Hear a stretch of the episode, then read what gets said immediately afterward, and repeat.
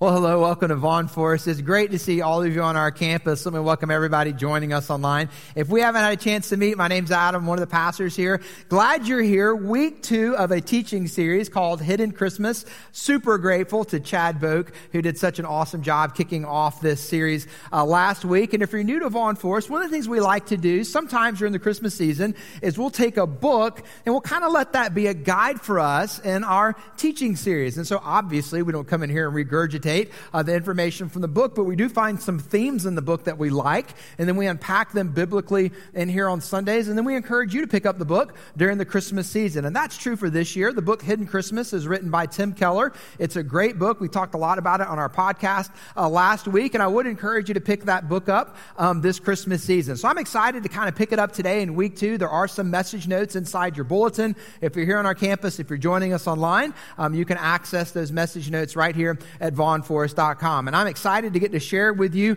today. But before we get to that, I'm excited to celebrate a few things. So I hope it's okay. We're going to take a minute. We're going to celebrate some things happening in the life of our church. So the first thing I want to celebrate is we are in the middle of our special Christmas offering. And maybe you're just hearing about this. You've been traveling a little bit for the first time. Our special Christmas offering is our Now is the Time special Christmas offering. The goal is $200,000 between now and the end of January. Now, we kicked this off a couple of weeks ago. And again, if you're new to Vaughn Forest, let me kind of give you the why behind the what. Once a year, we take a couple of months, mid-November to the end of January, we challenge everybody who calls Vaughn Forest their church home to sacrificially give above and beyond regular tithes of offerings to a special offering. And here's why it stretches our faith. Here's why when we give sacrificially in a supernatural way, our faith grows. You see, God is more concerned ultimately about not necessarily where our money is going to as much as where it comes from. He says it's an issue of our heart. And when we give sacrificially, God strengthens our relationship with Him at a heart level. And it's sacrificial. And so a lot of our church family right now is considering praying, hey God, what would you have our family to give? And if you haven't started that prayer yet, let me encourage you to do so. But then there is a practical side that the special offering goes to support 5 ministry initiatives in 2023. So I just want to review those real quickly because again, you may be seeing this for the first time. Our first initiative, Now is the Time to launch a special needs ministry here at Vaughn Forest Church. We have a space that we've already chosen. We're outfitting that space. Many of you are signing up to serve in this new ministry area. We're going to launch it at the end of January, early February, and we believe God is calling us to step into this need and minister in a specific way to many of the families here in the River Region. And we're going to be doing that in a new year. Super excited about that. Second initiative, Now is the Time to upgrade some of our preschool rooms and our 4th and 5th grade life group rooms in our next generation ministry environment. 4th and 5th graders keep inviting their friends to church, which is awesome, except for they've outgrown the rooms that we have for them. So our children's ministry is set up that during the large group time, what's presented is then discussed, put into practice, grounded, if you will, during their discussions. And that's hard to do when there's too many of them in a room. So we have some other rooms on our campus that are larger that we're going in now, and we're making them look really cool. I mean, they're going to be awesome for 4th and 5th graders. They're going to help facilitate these life-changing discussions. And so they'll be able to start using those at the end of January. Really excited about that. Third initiative, Now is the Time to continue facility improvements and upgrades with technology. Quite simply, we just need to upgrade some of our technology. And thankfully, people who are smarter than me know what upgrades we need. Technology is not one of my strengths, but we've got an amazing team here, and that is their strength. And we have a large online presence. Those of you who attend here on our campus, you may not always be aware of that. We got people attending every single week. And so if you're joining us online, you're part of our Vaughn Forest family. Whether you're online or whether you're on campus, we want to continue to minister to you and help foster community through this unique online community. The other thing that's recently happened, super fired up about this, our worship services have become the worship services for some house churches that are in other parts of the world where it's not, the gospel is not necessarily celebrated there, if you will. And so God's just kind of opened that door in His sovereign way, and we want to step through that, and that's going to require some other technology, again, that I don't fully understand, but it will allow us to continue to minister and serve. Pretty exciting. Fourth initiative, Now is the Time to continue to serve the communities of Pike Road and East Montgomery with no strings attached. That's our way of saying saying, we want to show you the love of Jesus, and we're not asking for anything in return. So whether that's in our local schools, whether that's partnering with other things in our community. This church was planted 28 years ago to reach the community of East Montgomery.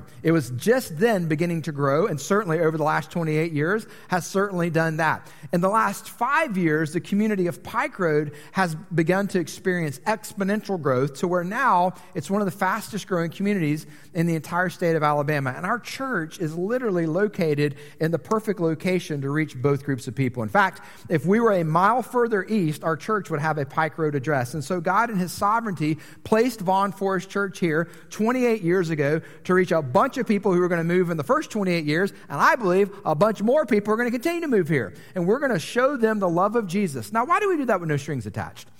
Because it's oftentimes when we serve people who are far from God that those walls that they've built up around their heart begin to come down. And so we're going to step into that with partnering with schools. We're going to step into that with partnering with other organizations. I'm really excited about that in this new year. And then our fifth initiative, now is the time to answer our for such a time as this call, with Roe versus Wade being overturned in our lifetime. Quite simply, in the new year, there are going to be a lot of men and women who are walking through the anxiety and the unknown and the fear of an unplanned pregnancy.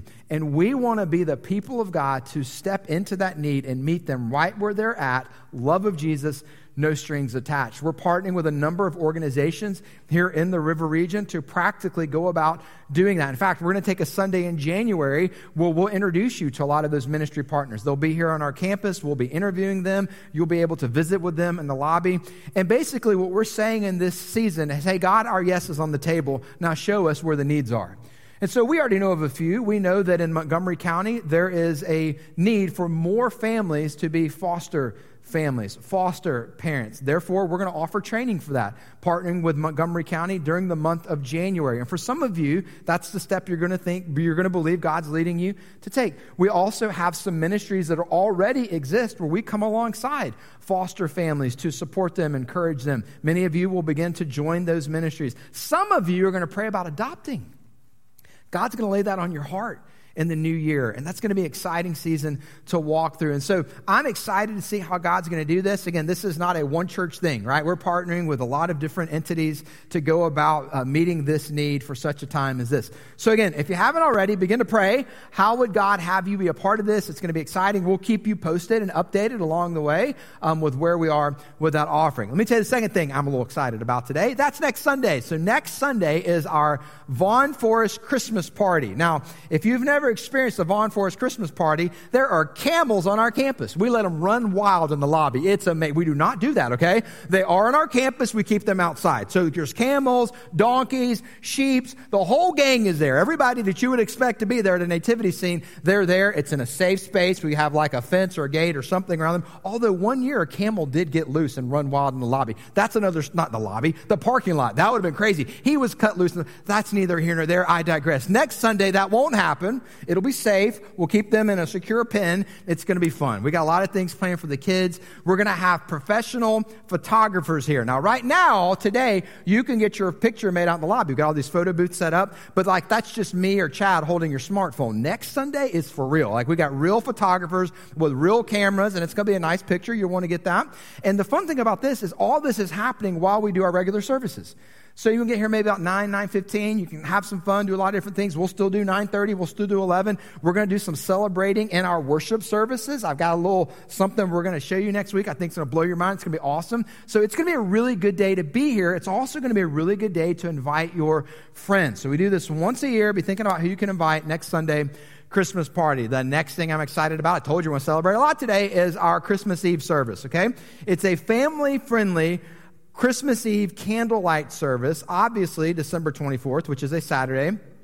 We're doing it at 4 o'clock, doing it a little earlier this year. So you may have some things you need to get to, big family meal. Maybe you got little ones, you want to get them in bed early. I know the drill. I remember that season of life very well when ours were super little. And we're doing a family-friendly. What do I mean by that? I mean, obviously, every church has family-friendly services. What we mean by that is we want you to bring your kids with you. If you've got babies, if you've got preschoolers, if you've got that 3-year-old that you can't keep track of, this is a big room. He can run around everywhere. It'll be great, okay? We're super laid back. We might even give him a candle on fire just to see see what happens, okay? So we're super laid back with Christmas Eve. We want our whole church family to be in one room together, and here's why. We have dozens of volunteers every single week with the babies, with the crawlers, the walkers, and the preschoolers. And if we ask them, hey, would y'all send back there and hold those so we can have a little bit more formal Christmas Eve service, they would do it, but they'd miss out. And man, I want our whole church family together. This is the only time of year we get to do this. So we got this big old room. We have two services. We got hundreds of people serving all over the campus, all over the community. We never all get together at once except for Christmas Eve. So we will fill this room up. If you've never been here for Christmas Eve service, it's awesome. We will have candles. It's one of my favorite things to see every year when we light those candles and we sing. It's going to be amazing. So if you haven't already made plans, please make plans to be here. We're going to do something for the kids in the service that night. My wife, Morgan, our kids minister, myself, we're going to do something for them. It's going to be a really fun evening, so make sure you have that on your calendar. And y'all, that's just right around the corner, okay? I don't know if you know this, Christmas is 3 weeks from today. Can you believe that? Oh boy, some of y'all just got real anxious, okay? Let's bring it back together, deep breath, okay? But it's right around the corner, all right? So Christmas Eve is about to be here. And then let me tell you about our holiday schedule, okay? So since Christmas Eve is on a Saturday, we're all going to be up here at 4 o'clock. The following day, that Sunday, we're not going to have services here on our campus, and here's why. It's a thank you to the hundreds of volunteers that make Vaughn Forest Church happen. Compared to the size of our church, we have a very small team, that the ministry team, as formal team, pastors and staff. What makes Vaughn Forest happen are all the volunteers, hundreds, whether it's production, whether it's worship, guest services, children's ministry, student ministry, and we want to say thank you by allowing those volunteers to spend Christmas morning at home with their families. That's the only reason we're not going to have services up here on our campus, is just simply to say thank you to them. But we are going to post a devotion Christmas morning, probably around 6:30, 7 a.m. We'll go ahead and get it up on our website, and it's just going to be me sharing from my heart a devotion tied to what does it really mean to receive the gift that's offered ultimately to us at Christmas. And so my desire would be that you spend some time as a family opening gifts and celebrating and thinking about the gift that Jesus Christ really is for all of us at Christmas, and then cut on the devotion and let it be a blessing to you in your life. The following Sunday, January 1st, 9:30 only. So y'all at the 11 o'clock service, like you got to come here a little earlier that day, okay? 9:30 service, one big combined service. We will have nursery, we will have preschool, but our elementary ministry and our student ministry won't meet that day. We want y'all to bring the kids in here with you. It's going to be a fun service. It'll be a pretty full room, and it will be online. So if you're out of town or you're traveling, you could still join us online that day, 9:30 only, and then back on January 8th, everything will be up and running like usual. I know that's a lot to throw at you, but we're going to put that out in our weekly shout-out. We'll talk about it on the podcast. We'll put it on our website. We've still got a few weeks, but I wanted to make sure you kind of already have that on your radar and excited to walk through this Christmas season with you. Finally, one last thing to celebrate. This is so fired up. I'm so excited about this, okay? We have been in a student pastor search since June. And back in June, we decided we want to take our time. We then met with a lot of parents, families who have teenagers in our student ministry, met with a lot of our students, and we all just agreed, hey, let's take our time. Like, let's prayerfully go through this process and not get in a hurry and ask God to be clear with us about who he would have come join our team. And about a month ago, we had a candidate on our campus with his wife. He taught the students that morning. He met with a lot of our leaders, met with some parents, met with our governance board. And God has been super clear in this process, not just to us as the leadership, not just to our students, but also to he and his wife as well, that God is calling him to join our team. His name is Matt Aldridge. I'm going to tell you a little bit more about when he'll be joining our team in just a minute, but he and his wife, Jesse, sat down this week and recorded a quick little video to share with you in our service. So take a look at this video. Hey, what's up, church? I'm Matt. I'm Jesse, and we're the Aldridges. We are so excited to come alongside and serve you guys as the next student pastor at Vaughn Forest Church. We actually got the chance to be with you guys a couple of weekends ago, and we loved every moment of that. And we really, really enjoy getting to spend time with your students and the really awesome adult leaders there at Vaughn Forest. We've continued to pray through this process, and we're so excited to see what's happening in the Pike Road and Montgomery area, and we are really just blessed and grateful to come alongside you guys and what you guys are doing in that area. If we haven't got a chance to meet you, we really look forward to getting to be a part of your lives and to start doing ministry with you guys. But all in all, man, we are just so excited to, again, join you guys at Vaughn Forest Church, and we can't wait to see you guys. We'll see you soon. So Matt is super energetic. You guys are going to love getting to know him. His wife, Jesse, is awesome. And he's starting December 15th, which is really soon. So his first Sunday will be December 18th, 2 weeks from today. So you'll have the chance to meet him. We'll bring he and Jesse out on stage. They'll be in the lobby. You can come by, talk to them, introduce them. And so we're just so grateful that God has been faithful to answer our prayer. So be in prayer for them. They're moving down from Gadsden. They've got a house to sell. They've got to find somewhere to live here. And any of you who have moved know the stress that can go with that. So just be in prayer for them in this season. And then we're excited to see what God's going to do through Matt's leadership in the new year and our student ministry, okay? So lots of fun things to celebrate. God is just doing an amazing work in our church, and it's exciting to get to do this with you together. Now, let's talk about the message today, okay? So we're going to be in Luke chapter 1, and we're going to talk about Mary's dilemma. What is Mary's dilemma? She finds out she's pregnant and she's a virgin. Can I give you the word for that? Dilemma. But aren't we so familiar with the story that sometimes we miss that? It's like, of course she's a virgin. I mean, that's the Christmas story. But if we really dive into the text today in Luke chapter 1, I think that we can see some things, title of the series, that before may have been hidden.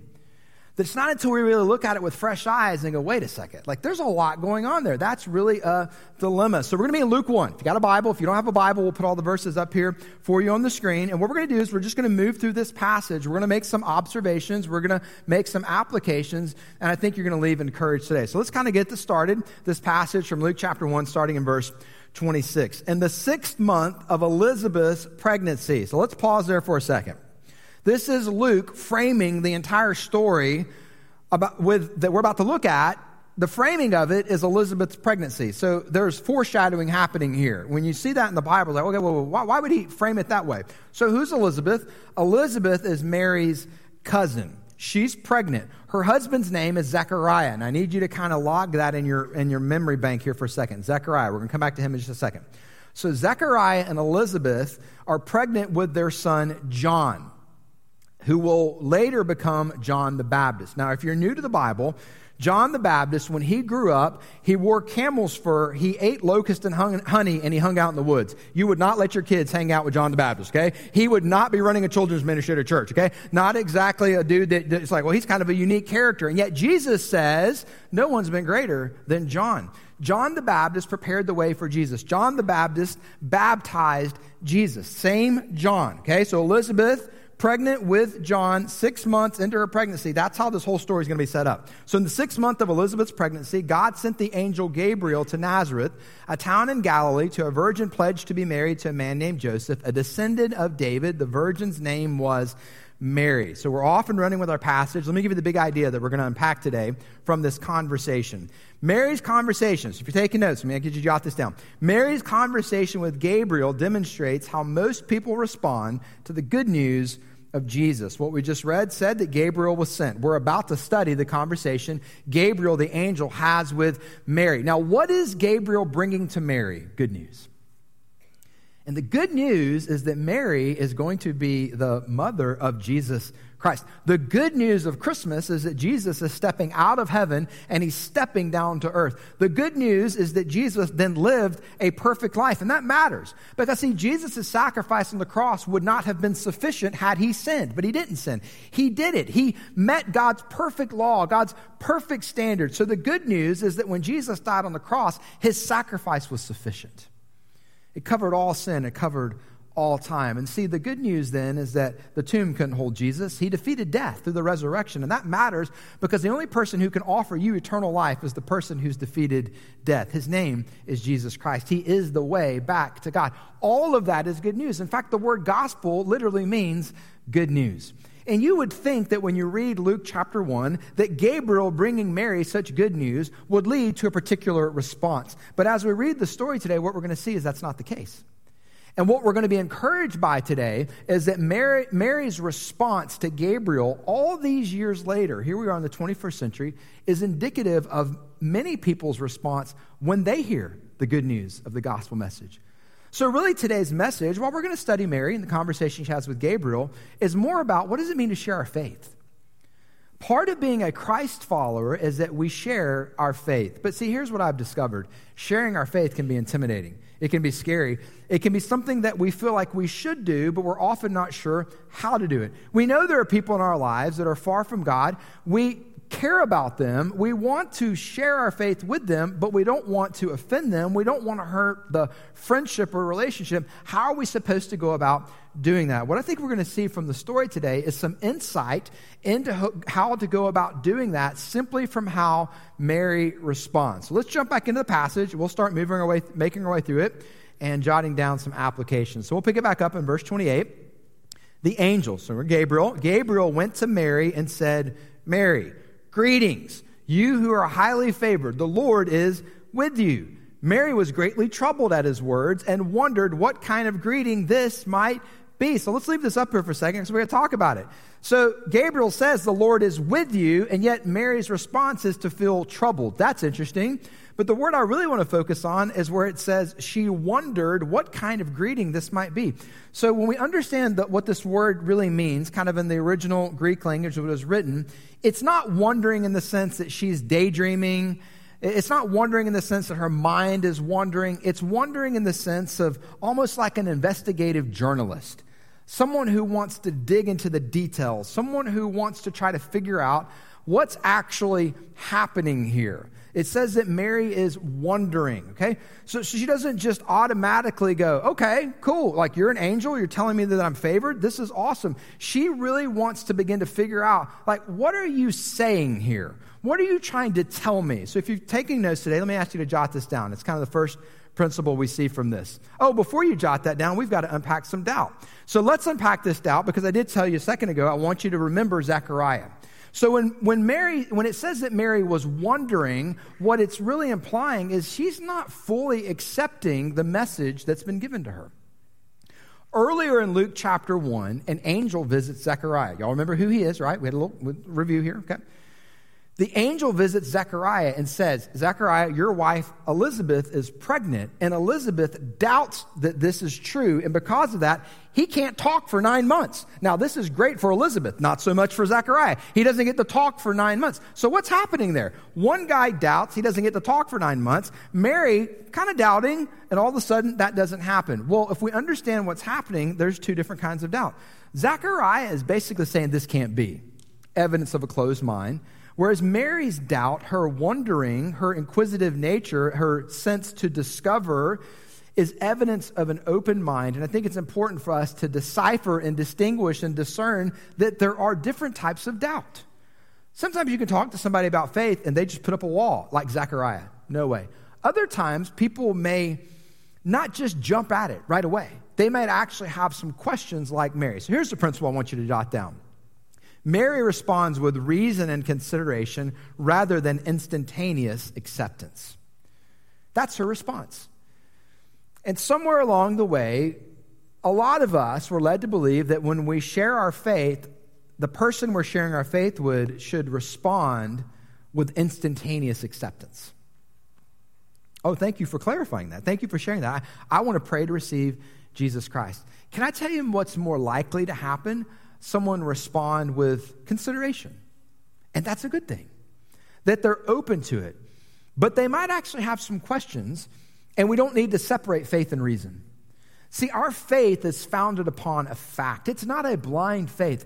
We are saved by grace through faith. It is a faith decision. But we're not asking people to just blindly place their faith in Jesus. And sometimes people can think that we believe in Jesus like some people believe in unicorns. And it's like, I don't understand how you could reach that conclusion. And the good thing for us is there's lots of evidence out there to back up what we believe. So if you have people in your life who they don't necessarily just jump at something right away, they've got some critical thinking skills. They want to ask some questions. They want to reason their way through things. Let me recommend a great book called The Case for Christ. It's a fantastic book that helps people walk through that process. I'm super grateful that the author released recently in the last several years, The Case for Christ for Kids. We have that book in our home. Sam, our 13-year-old, has a copy of that book. Jacob, our 11-year-old, has a copy of that book, and they've read that, and we've discussed that. Why? Because I want them to recognize from an early age that when they place their faith in Jesus Christ, it's not a blind faith. It's based on evidence. I don't want their faith to be a faith just because dad was a pastor and told them to believe in Jesus. I want them to make that decision for their own, and it is a faith decision, but it can be guided by reason, guided by consideration, guided by an inquisitive nature that Mary demonstrates in this conversation, that when people do that with us, sometimes we don't know how to respond. Okay?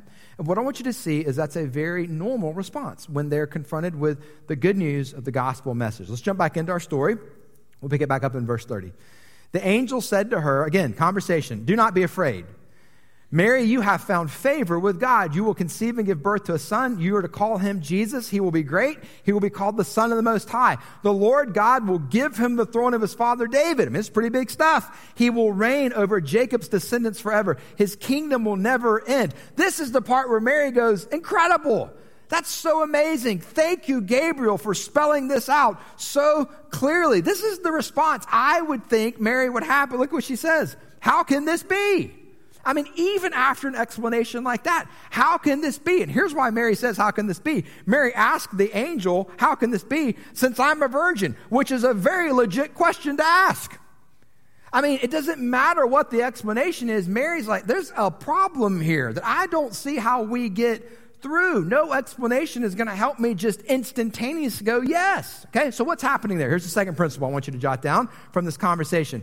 Mary responds in a gradual process rather than a one-time decision. Every time it looks like Gabriel's closing the conversation, Mary asks another question. I mean, every time it looks like Gabriel's kind of laying it all out. He's kind of tying up all the loose ends. Mary just asks another question. What's she doing there? She's engaging him in a conversation because she's showing her level of acceptance is going to actually be a process. And somewhere along the way, we've lost sight of that when it comes to sharing our faith. When you share your faith with someone, there might be a one-time decision where you share your faith and they respond. But most people make decisions in process, and we actually think there's some wisdom to that. I mean, we're all familiar with the phrase impulse purchase. They didn't think that one through. Ever done that before? You don't have to raise your hand, okay? Impulse purchase. Well, they didn't use wisdom. They should have taken more of a process. So we see the value in that. But when it comes to the most important decision someone will ever make, some of us, again, just picked up along the way, kind of in the water in churches, that if you share your faith really well, they'll respond and ask Jesus into their heart. Now, if they don't do that, that means you didn't share it well. That means you don't know enough of the Bible, right? And you beat yourself up, and then you don't want to ever share your faith again. So let me kind of show you a way of thinking this through. The first time I ever saw this, I wanted to spike a hymnal. I was so fired up because I was like, yes, someone's giving me some clarity, okay? So I want to share this with you because I think it's super helpful to see how people respond to the gospel message and process, okay? So this is called the Engel scale, but think of it more like the faith journey.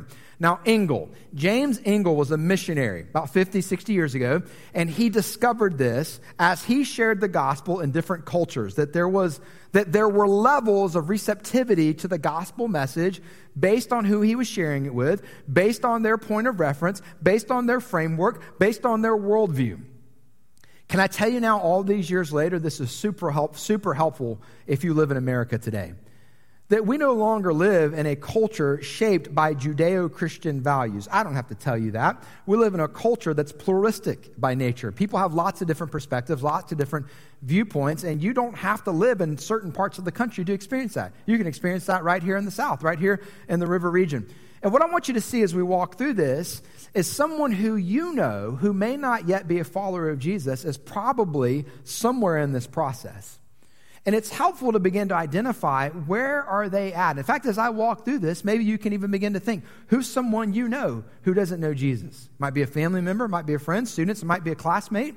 And can you begin to decipher and discern? I think that's where they're at in this process, okay? So let's kind of talk about that. Sometimes you share your faith with someone and they literally have no framework for God. Now, this is about as far away from being ready to receive the gospel where you'll accept it as possible. Again, it's a process. What do I mean by that?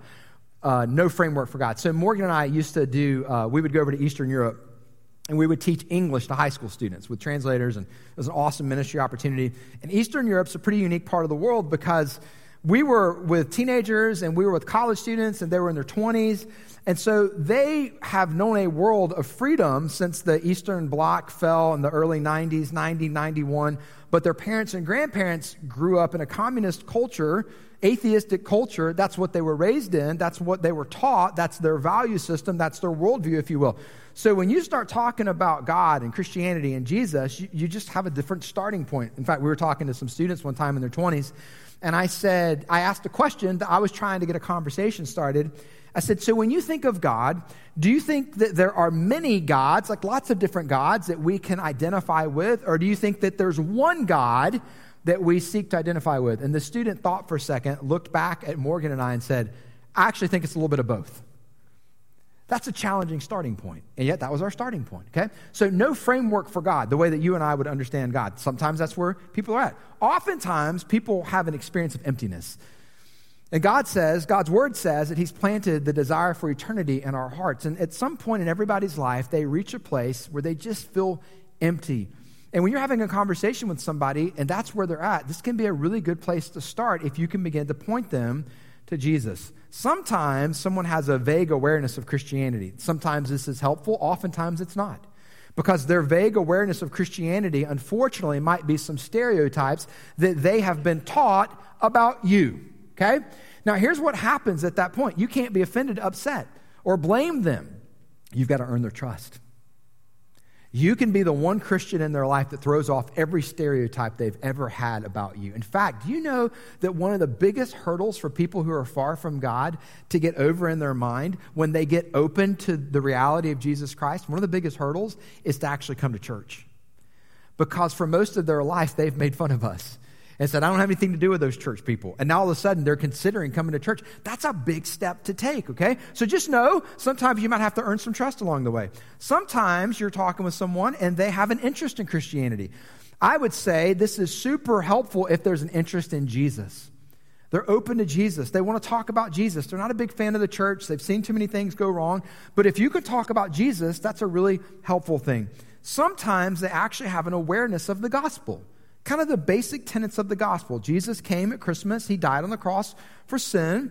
He defeated death through the resurrection. Now, a lot of times the conclusion will be, and that's great for some people, but I think that everybody kind of just gets to make up their own faith journey, and I don't necessarily think that there's exclusivity to that, okay? But at least they have the awareness of the basic tenets of the gospel. Now, just for a second before we continue in this, most evangelism training that's used in churches today was developed 30, 40, 50 years ago, where a lot of American culture existed here. That you could kind of just stop anybody on the street or in a mall or in an airport or somewhere else in the 60s or the 70s. They'd have a pretty good awareness of the gospel because grandmama had drugged them to church when they were a kid, okay? So they had an awareness of the gospel. Can I tell you, that's just not the case anymore. That most people today, they don't have an awareness of the gospel. I know, it's hard to believe that, even here in the South. You can live in the South their whole life and just not have an awareness of the gospel, okay? And that's the challenge with a lot of evangelism training. It just assumes too much. So we've got to be able to discern where are people at when it comes to their faith journey. Let's continue with the next step. Sometimes people have a positive attitude towards the gospel. That's fantastic. There's an openness. They might actually think that this is really good news. Experience of Christian love. This is so big. In fact, one of the things I love about our church is I think we do this well. I don't think we do everything perfectly. But listen, if you have someone who you're building a relationship with and they have not yet come to a place where they've accepted Jesus Christ into their life as their Savior, that friend will be welcome here.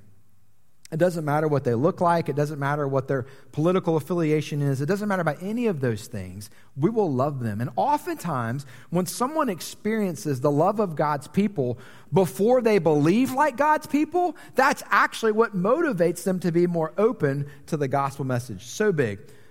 Sometimes folks are just aware, I have a personal need. Like, I actually need the gospel message. I need that to be true in my life. Okay, now when someone gets there, that's really good because they're getting close to being ready to make a decision. Next, they have a grasp of the implication of the gospel. What are the implications of the gospel? Great question. You can't earn your way to God. No amount of good work, good effort, or good deeds will earn your salvation. Here's the flip side of the coin. No amount of evil you've done disqualifies you. That's the implication of the gospel message. And when someone confronts that, and it confronts them, they're getting close to a place where they're ready to respond. And then this is where, if God ever allows you to be the person in that conversation, you lovingly challenge them. Hey, it's time for you to respond. It has to be your decision. It can't be a decision from your parents, or your grandparents, or your friend, or your spouse, or your kids, or your parents. It's your decision. Are you ready to make that decision? And then finally, someone reaches a place of repentance and faith. They ask Jesus Christ to come into their life to save them. They're born again. They're in Christ for all of eternity. Their promise is heaven, okay? So what I want you to recognize is it's a process. It's a process.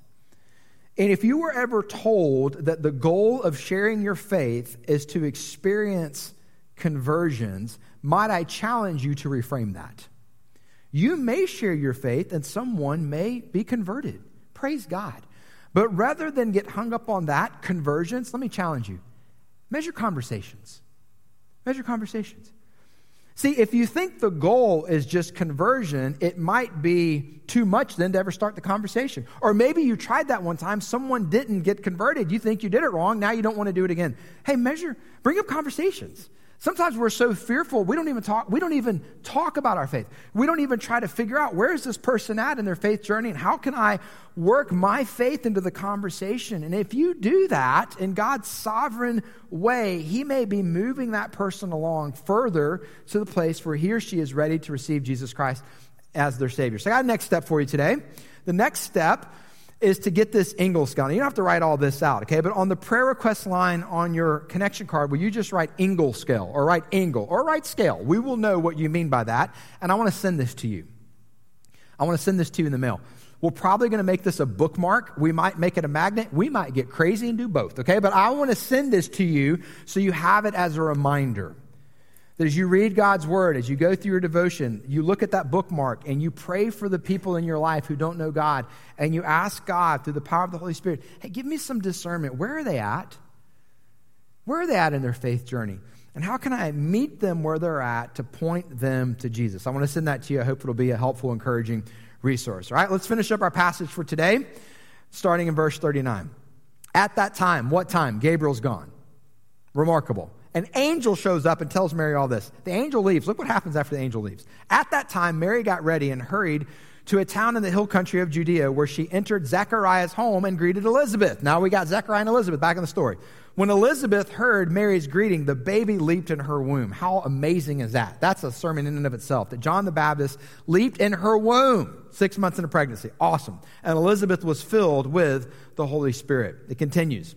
In a loud voice, Elizabeth exclaimed, Mary, blessed are you among women, and blessed is the child you will bear. But why am I so favored that the mother of my Lord should come to me? As soon as the sound of your greeting reached my ears, the baby in my womb leaped for joy. Blessed is she who has believed that the Lord would fulfill his promise to her.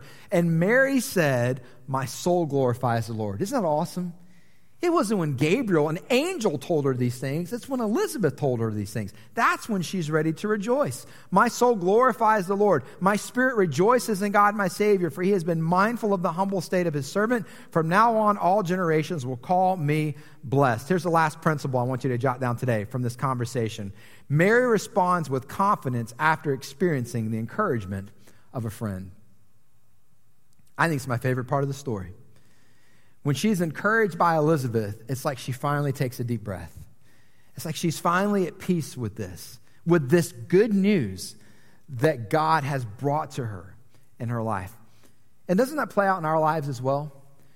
That if you're in the process of sharing your faith with someone, can I encourage you to be an encouragement to them?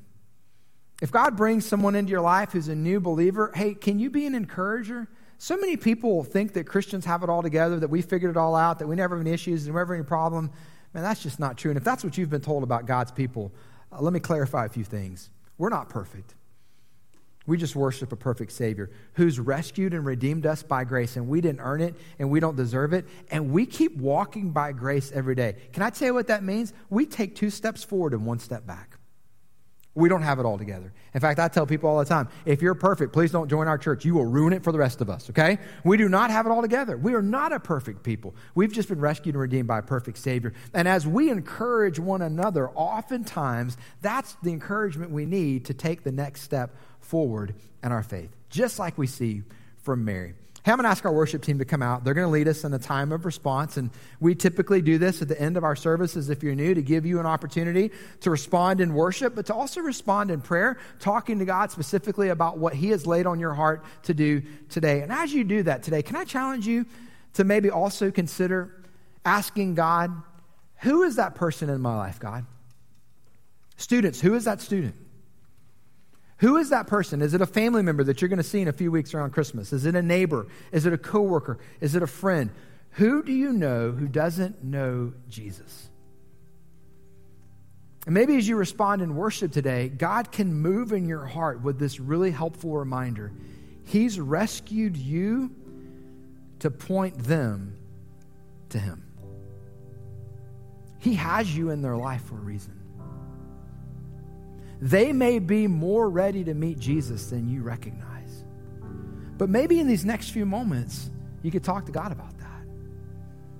And He could begin to remind you, He's the one that rescued you and saved you. You're not moving forward in your own strength, but in His. And so as we pray together this morning, would you ask God to show you who that is in your life? And so God, that's my prayer right now.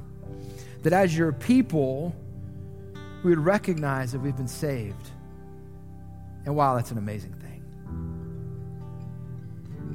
And while we rejoice in that,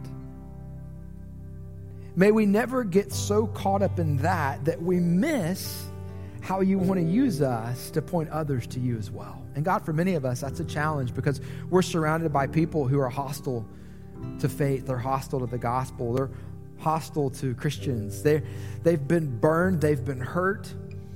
And we just want to show them the love of Jesus. And God, for some of us, sometimes it's just hard to figure out what step we need to take to do that. So God, maybe as we sing this morning, you could clarify that in our heart. And God, my prayer for those who we're thinking of right now and praying for right now is that we would see them meet your son Jesus very soon and celebrate that with them as a church family. And we pray all of these things in the name of Jesus. Amen.